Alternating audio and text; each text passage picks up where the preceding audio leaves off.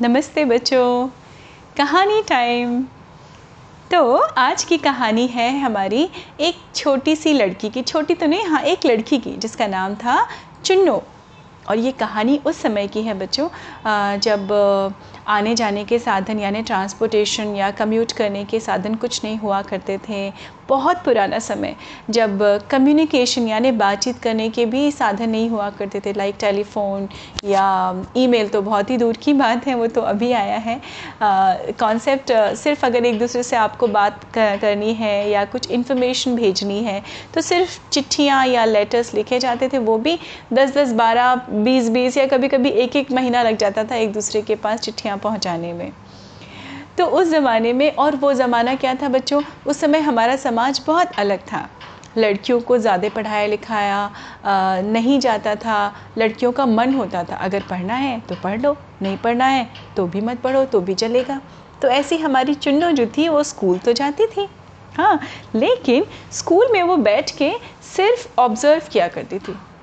Okay ये उसको पता था कि वो दो लोगों को ऑब्ज़र्व करती है, लेकिन उसके आसपास वाले जितने भी उसके सहपाठी या क्लासमेट्स थे, वो उसकी मज़ाक उड़ाया करते थे। ए, चुन्नू, तेरा ध्यान कहाँ है? देख देख देख देख, मास्टर साहब क्या पढ़ा रहे हैं?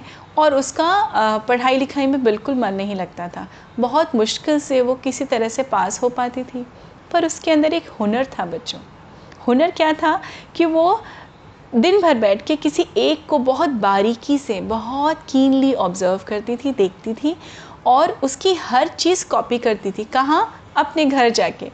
अपने अपने कमरे में बंद होके वो एक उस अपने या तो क्लासमेट को या टीचर को ऑब्ज़र्व करती थी। उसके बैग में भी स्कूल बैग में भी हमेशा एक छोटी सी पोटली रहा करती थी, जिसमें पाउडर लाली काजल लिपस्टिक इस मतलब लिपस्टिक लाली एक ही चीज़ हो गई, कहा जाता था। बिंदी, थोड़े बहुत बाल, ऐसी चीज़ें वो अपने पास हमेशा रखती थी। और घर आके ना केवल उसकी, उस कैरेक्टर को जिस जिसको उसने ऑब्ज़र्व किया है, उसकी बॉडी लैंग्वेज उसके बातचीत करने का तरीका और ना ही सिर्फ़ ये सब, बल्कि उसका गेटअप भी चेंज करने में वो माहिर थी। और पता है बच्चों, आश्चर्य की बात कि उसके इस हुनर के बारे में किसी को नहीं पता था, क्योंकि वो ज़माना भी और था, वो समाज अलग तरह का था। अब चुन्नू का हमारी पढ़ाई लिखाई में तो मन नहीं लगता था, लेकिन धीमे धीमे धीमे करके वो थोड़ी थोड़ी बड़ी हो गई, जैसी वो 16-17 साल की हुई, उसकी शादी करा दी गई। शादी कराई बहुत दूर एक गाँव में, जहाँ पे एक बहुत अमीर सेठ थे, उनके बेटे से शादी करा दी गई। अब चुन्नू की हो गई शादी। शादी होते ही वो अपने बैलगाड़ी पे सामान लाद के उसकी विदा करा के उसको ससुराल भेज दिया गया इन लॉज के पास, है ना? यही सिस्टम होता आया है हमेशा से कि लड़कियों की शादी होती है और विदा करा के अपने ससुराल चले जाते हैं। अब उस ज़माने में चूँकि मैं आपको बता चुकी हूँ बच्चों की ना तो जल्दी जल्दी आना जाना हो सकता था। बहुत बहुत महीनों के बाद सालों के बाद आ, साल में ऑलमोस्ट एक बार ही ऐसा होता था जब बहुएँ अपने मायके यानी माँ के घर जा पाती थी। और वो मौका होता था सावन का महीना। क्योंकि सावन का महीना ना बच्चों रक्षाबंधन का त्यौहार आता है। You can relate with it Sawan का महीना अगर मैं आ, अपने मंथ्स में देखूँ आपको बताऊँ तो जुलाई या अगस्त का जो महीना होता है बीच में उस पीरियड में सावन का या श्रावण मास आता है। शायद आप में से कुछ बच्चे जानते होंगे श्रावण मास के बारे में। तो आज भी इसकी मान्यता है कि सावन में बहुएँ अपने मायके जाती हैं। लड़कियाँ अपने माँ के घर आती हैं और पूरा समय वहाँ बिताती हैं। भाई को राखी बांधती हैं, फिर वापस अपने ससुराल चली जाती हैं। तो जिस समय की ये कहानी है, उस समय सिर्फ़ वो ही एक समय होता था जब लड़कियाँ अपने माँ के घर आ, जा पाती थी। तो आप सोचिए बच्चों, पूरे साल के बाद जब एक लड़की को अपने माँ के घर जाने को मिलता है तो कितना एक्साइटमेंट होता होगा। तो हमेशा की तरह चुन्नू अपने घर से निकली और कुएँ पे पानी भरने गई। क्योंकि पहले के ज़माने में ऐसा नहीं होता था कि हमारे आजकल तो घर घर में नल हैं, टैप है, हमने खोला और पानी आ गया। पहले बच्चों पानी लेने के लिए भी कहाँ जाना पड़ता था? या तो कुएँ पे, या तालाब में, या नदी पे, कहीं ना कहीं जाके आपको पानी भर के स्टोर करके रखना पड़ता था। और ये हमारे डेली रूटीन का एक हिस्सा होता था बच्चों। कि औरतों को, घर की लेडीज़ को पानी लेने भी जाना पड़ता था। हमारे देश के कई भागों में आज भी ये रूटीन फॉलो होता है बच्चों। कई बहुत रूरल एरियाज़ जो होते हैं, गाँव वहाँ पर अभी भी कई घरों में नल में पानी नहीं आता। तो औरतों को अभी भी बाहर जाना पड़ता है, पानी लाने के लिए। तो बहरहाल, चुन्नू हमारी गाँव कुएँ पे गई और कुएँ पे बहुत सारी औरतें इकट्ठी होती थी। नंबर नंबर बाई नंबर, एक के पीछे, एक के पीछे लग के पानी भर के ले जाना होता था उनको अपने घर।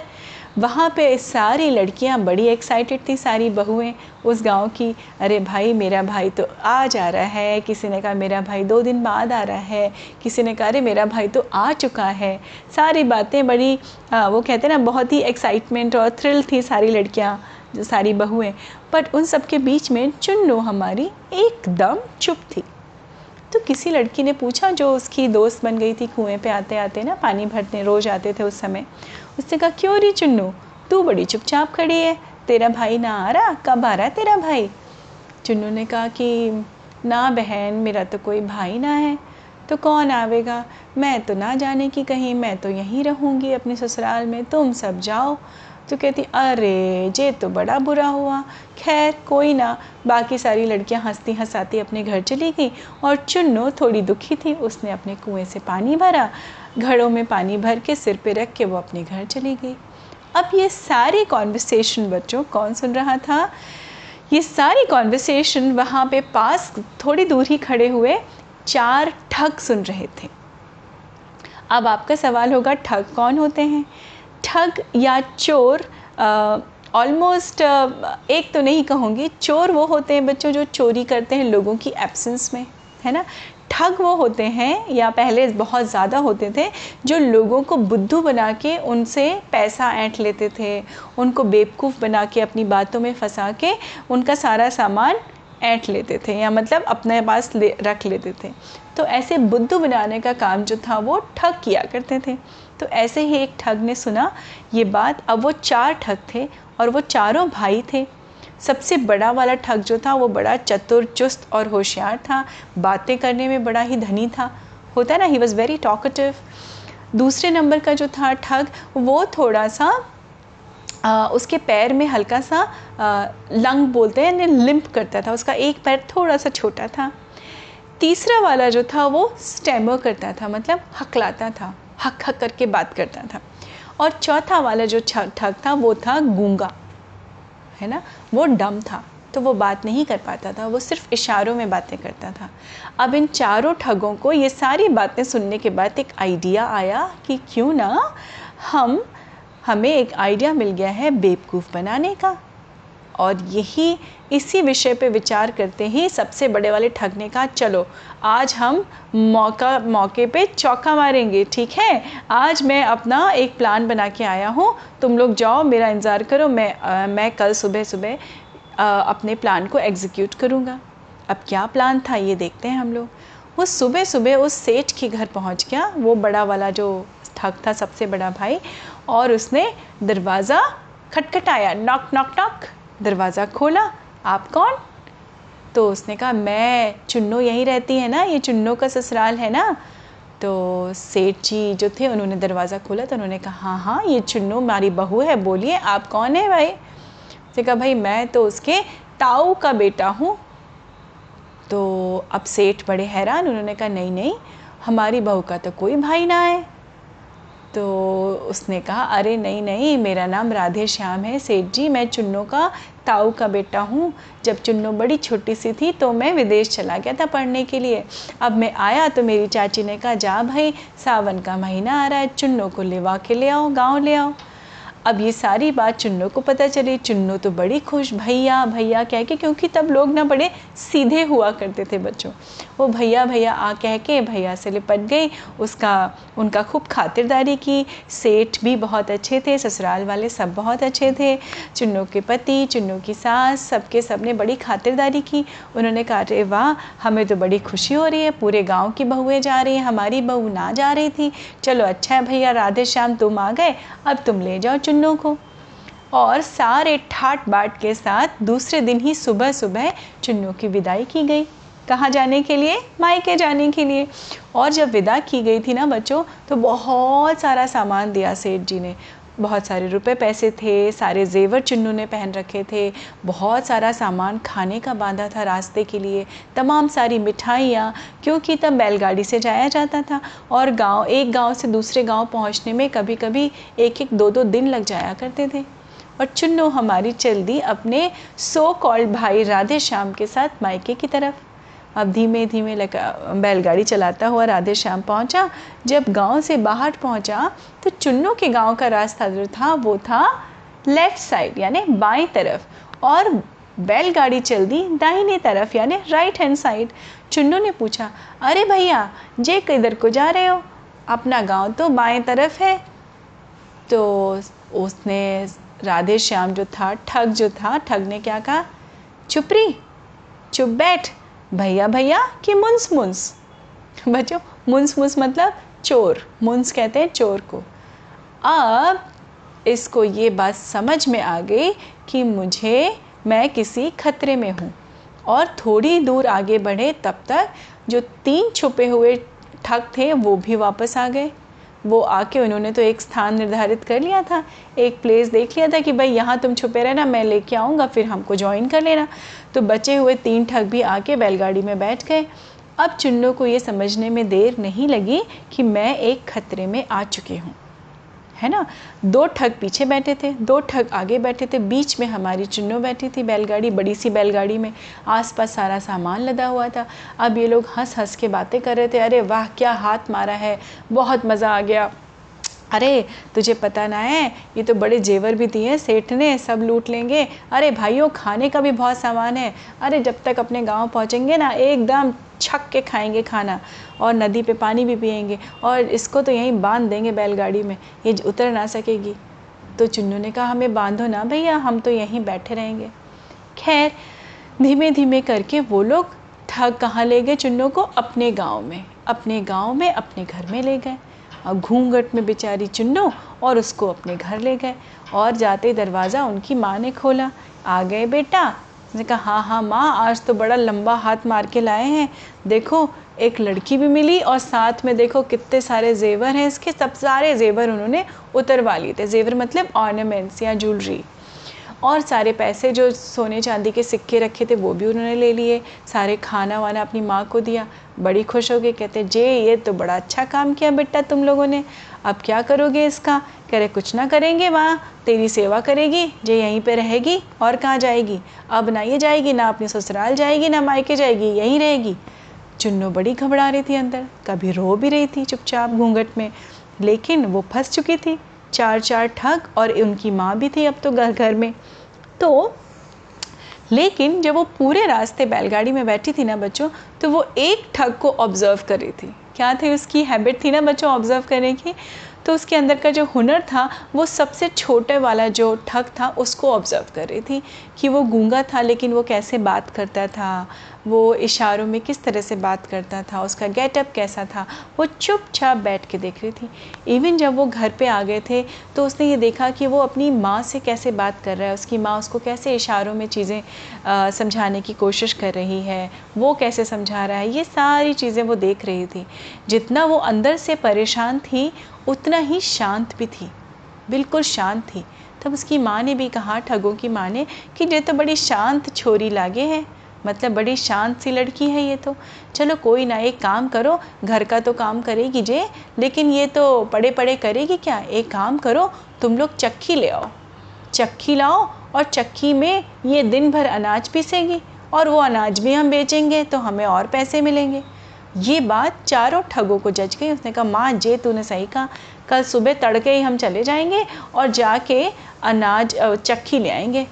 चक्की होती है ना बच्चों, आप लोगों ने देखा है या शायद ना देखा हो, आजकल तो नहीं होती घरों में, पत्थर की चक्की होती है बेटा। उसके दो हिस्से होते हैं सर्कुलर फॉर्म में होती है, गोल एकदम, और उसमें बीच में से अनाज डाला जाता है और उसको हाथ से ऐसे घुमा घुमा के अनाज पीसा जाता है। बड़ा मेहनत का काम होता है वो, पत्थर की होती है हैवी सी। तो तो माँ ने आवाज़ दे के अपने कमरे से कहा, अरे, चारों चले जाइयो, बड़ी भारी चक्की होती है, कैसे उठा के लाओगे? तो बड़े वाले ठग ने कहा हाँ हाँ माँ, चले जाएँगे चले जाएँगे। और तीसरे वाला जो हकला था, उसने कहा हाँ हाँ हाँ माँ, चले जाएँगे चले जाएँगे। और ये कह के चारों ठग चले गए। अब चुन्नू हमारी घर के अंदर, उसके दिमाग में बहुत सारे आइडियाज़ बुला रहे थे कि मैं कैसे अपनी जान बचा के भागने की कोशिश तो करो एक बार, लेकिन वो कर नहीं पा रही थी। उसको दे दिया गया पानी के लिए घड़ा, जा, कुएँ से पानी भर के ला। अब वो पानी भरने गई तो वहाँ उसने देखा तो वो तो बहुत चक्की। उसके छोटा सा घूंघट था, उसने अपने घूंघट में से देखा कि घूंघट क्या होता है बच्चों? चुन्नी या साड़ी जो भी पहनते हैं उससे अपना फेस कवर कर लेते हैं। उस समय ऐसा हुआ करता था। तो उसने देखा तो उसकी तो आँखें खुली की खुली रह गई। वहाँ जितनी औरतें कुएँ पे पानी भरने आई थी, उन सब की थोड़ी सी नाक कटी हुई थी। मतलब वो नकटों का देश था। नकटों का देश, नाक कटे हुए लोगों का देश था। तो कुछ औरतें ने कहा अच्छा तेरी नाक सलामत है? घूंघट उठा के देखा। लगता है तू नई नई आई है। बस चार दिन और रुक जा। चौथे दिन के बाद तेरी भी नाक काट देंगे। तो ना तो तू अपने घर जा पाएगी, ना कहीं और जा पाएगी। यहीं रहना पड़ेगा। हम सबको ऐसे ही ठग के ये सारे ठग यहाँ ले आए हैं। अब हमारी मजबूरी है, हम यहीं रह रहे हैं।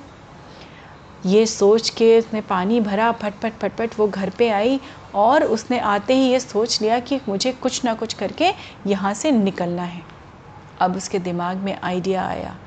वो कैरेक्टर जिसको वो कीनली देख रही थी ऑब्ज़र्व कर रही थी, वो था सबसे छोटा ठग। उसने दिमाग में क्या आइडिया बनाया? चुन्नों का अपना लहंगा, उसका जो सामान था, उसमें से एक लहंगा उसने क्या किया? ऐसे फैला के नीचे गद्दे पे डाला, अंदर तकिए लगा दिया ऊपर से चादर डाल दिया। और उसने जल्दी जल्दी जल्दी जल्दी शीशे में देख के अपने उस ठग के कपड़े पहने, जो सबसे छोटा वाला था। उसके जैसा वेश बनाया। कहाँ से? उसके पास जो पोटली रहती थी, उसमें से। और उसने माँ को इशारा किया। माँ दूर बैठी थी। उसने कहा, क्या हुआ? अरे, तू ना गया भाइयों के साथ? उसने इशारे से बोला, नहीं नहीं। तो कहती, अरे, मैंने कहा था, चारों भाई जाओ, तू क्यों ना गया? तो उसने फिर इशारे में समझाया कि मैं तो सो रहा था। उसने कहा, अरे, लड़की कहाँ है? चुन्नो कहाँ है? तो उसने कहा वो इशारे से दिखाया कि वो तो सो रही है, माँ ने झाँक के देखा तो वो सो रही थी। चल चल, ठीक है, एक काम कर बेटा, तू रुकी गया ना तो एक काम कर, जा तिजोरी से मेरे कमरे से पैसे ले ले, जाके अनाज तो खरीद लियो अरे, चक्की आ जाएगी, पीसेगी क्या ये? अच्छा है, तू ना गया। चल, दो तीन उधर गए, तू जा अनाज खरीद ला। अब चुन्नू ने, आओ देखा ना ताओ, रूम में घुसी, सारी तिजोरी में से उसने सारे सामान निकाले। माँ चली गई उसकी पीछे गाय को खाना देने के लिए। उसे सारा सामान निकाला, पोटली में बांधा और घर के बाहर सामने की तरफ़ खड़ा था घोड़ा। वो घोड़े पे बैठी क्योंकि उसने क्या किया था? पूरे आदमी का गेटअप बना लिया था और वहाँ से चल दी। घोड़े, जहाँ पे घोड़ा बंधा था, वहीं पास में एक हंटर भी टंगा हुआ था। हंटर आप सब लोग जानते हैं बच्चों, चाबुक या हंटर जिससे लोगों को कभी कभी मारते हैं। तो ये समझने में चुन्नों को देर नहीं लगी कि ये चाबुक ज़रूर ही मारने के लिए रखा होगा लोगों को। ये बुद्धू बना के लोगों को लेके आते होंगे, फिर कभी कभी मारते भी होंगे, अगर कोई इनकी बात नहीं मानता होगा। उसने कुछ सोचा और उस चाबुक को भी उठा के अपने हाथ में पकड़ लिया और दोनों तरफ़ घोड़े के सामान लाद लिया और वो आदमी के गेटअप में अपने पगड़ी वगड़ी लगा के दाढ़ी मूछ बना के वो चल दी वहाँ से। और घोड़े से बाहर चलती चलती टकबक टकबक थोड़ी थोड़ी क्या, बहुत डरी हुई थी, काफ़ी सहमी हुई थी, पर उसने हिम्मत नहीं हारी। वो चल दी थोड़ी दूर आगे गई होगी कि उसको वो चारों ठग दिखाई पड़े। वो क्या लेके आ रहे थे? वो लेके आ रहे थे चक्की। और क्या गाना गा रहे थे? हाय, घर दूर चक्की भारी, घर दूर चक्की भारी। और ये लड़की जैसी, जैसे वो पास आ रहे थे और जैसे जैसे ये उनके नज़दीक से निकल रही थी, ये थोड़ी सहमी, फिर इसने हिम्मत जुटाई कि नहीं, मुझे हिम्मत जुटा के रखनी है। और उसमें से चोरों ने, जो ठग थे, ठगों ने देखा कि कोई आदमी घोड़े पे बैठ के आ रहा है। तो तो एक ठग ने क्या कहा, छोटी सी लाल मुनैया ठुमक ठुमक जाए। अब लड़की के अंदर हिम्मत आई, उसने आदमी की आवाज़ निकाली और चाबुक उठाया और सट से मारा कि क्या बोलता है बे क्या बोलता है? तो उसने कहा, अरे हुजूर, कुछ नहीं, हुजूर, कुछ नहीं, हुजूर। हम तो ये कह रहे हैं, घर दूर, चक्की भारी, घर दूर, चक्की भारी, घर दूर, चक्की भारी। और वो सारे के सारे ठग जो थे, जल्दी जल्दी कदम बढ़ाते हुए वहाँ से चले गए कि ऐसा ना हो ये आदमी हमको और मारे।